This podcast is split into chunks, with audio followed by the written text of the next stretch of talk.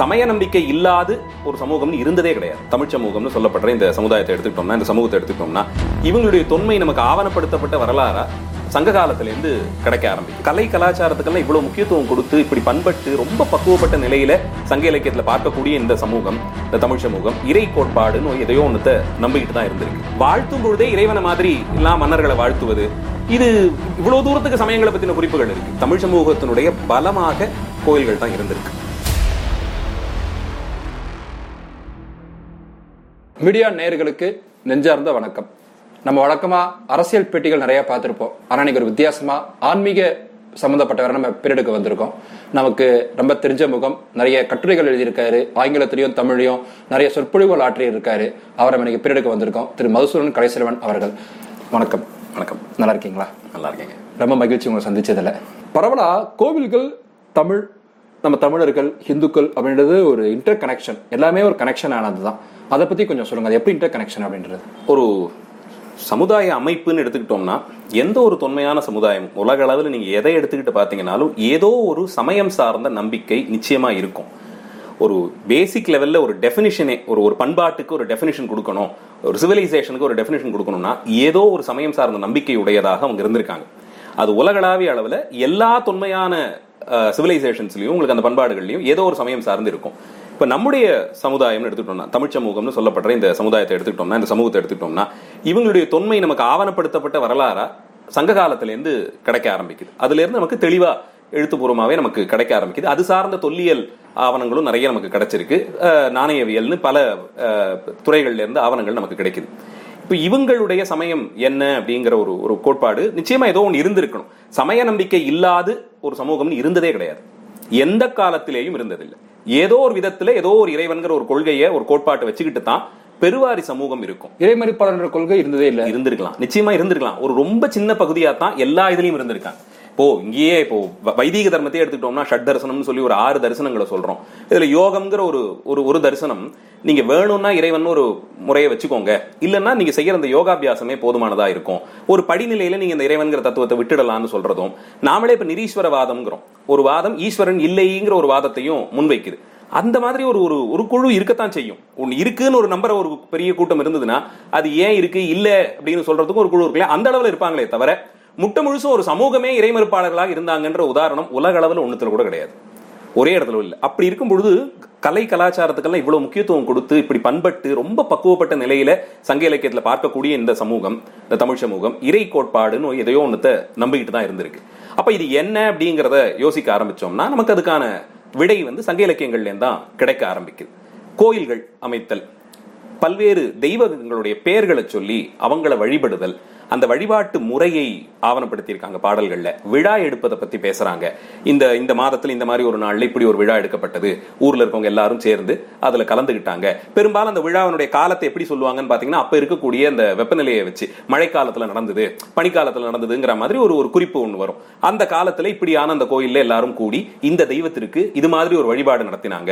இப்போ பெரும்பானாற்றுப்படை எடுத்துக்கிட்டிங்கன்னா காஞ்சிபுரத்தை பற்றி முழுவதும் சொல்லக்கூடிய ஒரு சங்க இலக்கிய நூல். அதில் ஊருக்கு நடுவில் பாம்பனை அமர்ந்த அமர்ந்தோன் கோட்டம்னு சொல்லி பாம்பனையில கிடந்து பாம்பு அணைனா ஆதிசேஷ பரியங்கம் அதுல கிடந்த கோலத்துல காட்சி தரும் திருமாலினுடைய ஒரு கோயில். அங்க அடியார்கள்லாம் கலந்துகிட்டாங்க. அப்ப வந்து பால்ல வந்து அப்பம் மாதிரி செய்து அதை பால்ல ஊற வச்சு இது ஒரு பண்டமாக மக்களுக்கு எல்லாம் கொடுக்கப்பட்டது. அந்த விழால இசை இருந்தது கூத்து இருந்தது இப்படி எல்லாம் அதை பேச வரும்பொழுது இதுல இருந்து நாம காஞ்சிபுரம் மாதிரி ஒரு தொன்மையான நகரத்துல ஊருக்கு நடுவில் ஒரு கோவில் இருந்தது அப்படின்னு ஒன்று ஒரு தெரிய வருது. மாதிரி மதுரை காஞ்சி பரிபாடல் இப்படி சங்க இலக்கியங்களை மட்டுமே எடுத்துக்கிட்டாலுமே கோயில்கள் கோட்டங்களாக இந்தந்த தெய்வத்திற்கு இந்த ஊர்ல இருந்தது. அங்க இது மாதிரி வழிபாடுகள் நடந்தது. காலை வேளையில மங்கள இசை கேட்டது. மதுரையில வந்து சிவபெருமானுக்கு ஒரு கோயில் இருந்ததாகவும் வாசல்ல இருந்த யானை திருநீர் பூசி இருந்ததுங்கிற வரைக்கும் குறிப்புகள் வருது. அவ்வளவு தூரத்துக்கு நமக்கு தெளிவு வருது. சங்க இலக்கியம் பாடிய புலவர்களோட பெயர்கள் எல்லாம் எடுத்துக்கிட்டீங்கன்னா அதுல எவ்வளவு தூரத்திற்கு ஒரு வைதீக தர்ம சார்பு அவங்களுக்கு இருந்ததுங்கிறதெல்லாம் பாரதம் பாடிய பெருந்தேவனார்னு ஒரு புலவர் வரார் மகாபாரதத்தை தமிழ்ல வில்லிபுத்தூராருக்கெல்லாம் முன்னாடியே ஆழ்வார்களுக்கெல்லாம் முன்னாடியே தமிழ்ல ஒரு பெரும் புலவர் பாடி இருக்கார் பேரே பாரதம் பாடிய பெருந்தேவனார். அவர் பேரே அதுதான். பேரே அதுதான். அவர் பேரே இப்படிதான் கிடைக்குது. பெருந்தேவனாருங்கிறது பேரு. சிறப்பு முன்னோட்டம் என்னன்னா பாரதம் பாடியவர். மகாபாரதத்தை மகாபாரதத்தை தமிழ்ல பாடிய பெருந்தேவனர். பெருந்தேவனார்னு. பாரதம்னு சொல்றோம். பாரதம் சொல்றோம். இப்போ இது எதனால இந்த கலாச்சாரத்துக்கு எல்லாம் ஒன்றாக இணைக்கக்கூடியதாக இருக்கிறது? இந்த ராமாயணத்துக்கோ மகாபாரதத்துக்கோ இந்திய தேசம் முழுவதும் அதுக்கு ஒரு முக்கியத்துவம் கொடுக்கறது காரணம் இது எல்லா பக்கங்கள்லயும் பரவி எல்லா நிலை மக்களையும் ஒன்றிணைக்கிற ஒரு விஷயமாக இருந்திருக்கு. அந்த அளவுல கோயில்களை பத்தின குறிப்புகள் விழாக்களை பத்தின குறிப்புகள் இறை வடிவங்களை பத்தின குறிப்புகள் மலைப்படுகடாம்னு ஒரு சங்க இலக்கிய நூல். அதுல பர்வதமலைன்னு திருவண்ணாமலை பக்கத்துல இருக்கே அந்த மலைக்கு மேல காரியுண்டி கடவுள் அப்படின்னு சொல்லி ஒரு இறைவன் இருக்கிறதாகவும் சிவபெருமான சொல்றாங்க.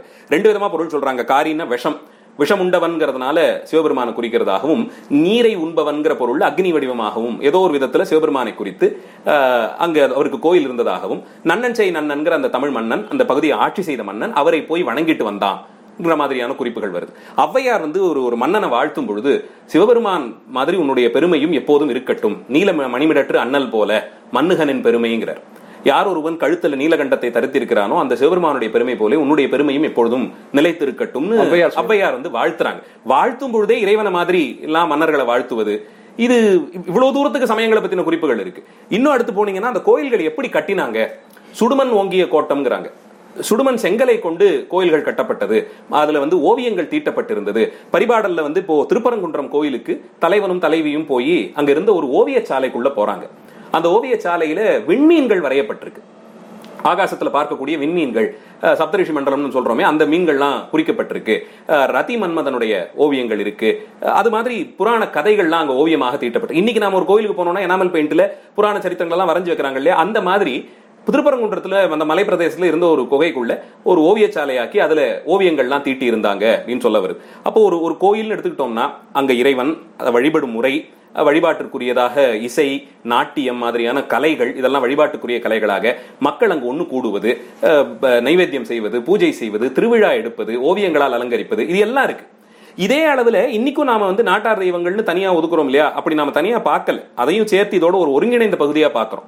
வேலன் வெறியாடல். இப்போ கூட இந்த திரைப்படத்தில் தேவராள நாட்டம்ட்டெல்லாம் எல்லாம் வந்தது பாருங்க. அது அது ரொம்ப ஒரு அழகான ஒரு பண்பாட்டு மரபு நம்மகிட்ட இருந்தது.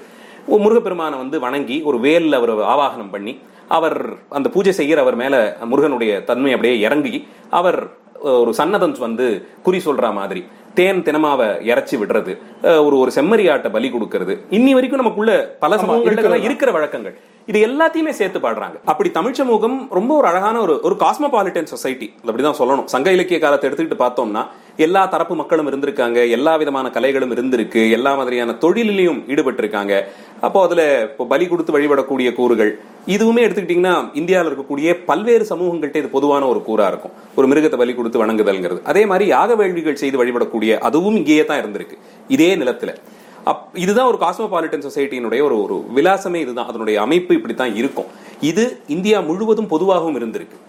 அதுதான் நம்ம நாட்டினுடைய அழகுன்னு அதை தான் நம்ம பார்க்கணும். இந்த வேற்றுமையில் ஒற்றுமைங்கிறது ரொம்ப பவர்ஃபுல்லான ஒரு ஸ்டேட்மெண்ட் அது அது வரலாறு காலம் தொடங்கினதுலேருந்தே நம்ம அதோடவே பயணம் பண்ணிட்டு வந்திருக்க மாதிரி தான் பார்க்க முடியுது. அதனால கோயில்கள் வந்து ஒரு இன்றியமையாத ஒரு விஷயமா இருந்திருக்கு. மக்களை ஒருங்கிணைக்கிற விஷயமா இருந்திருக்கு. மக்களை வந்து ஒரு உணர்வு அளவில் ஒன்றிணைக்கிற விஷயமாக இருந்திருக்கு. Temple should have been the strength for the society Tamil சமூகத்தினுடைய பலமாக கோயில்கள் தான் இருந்திருக்கு.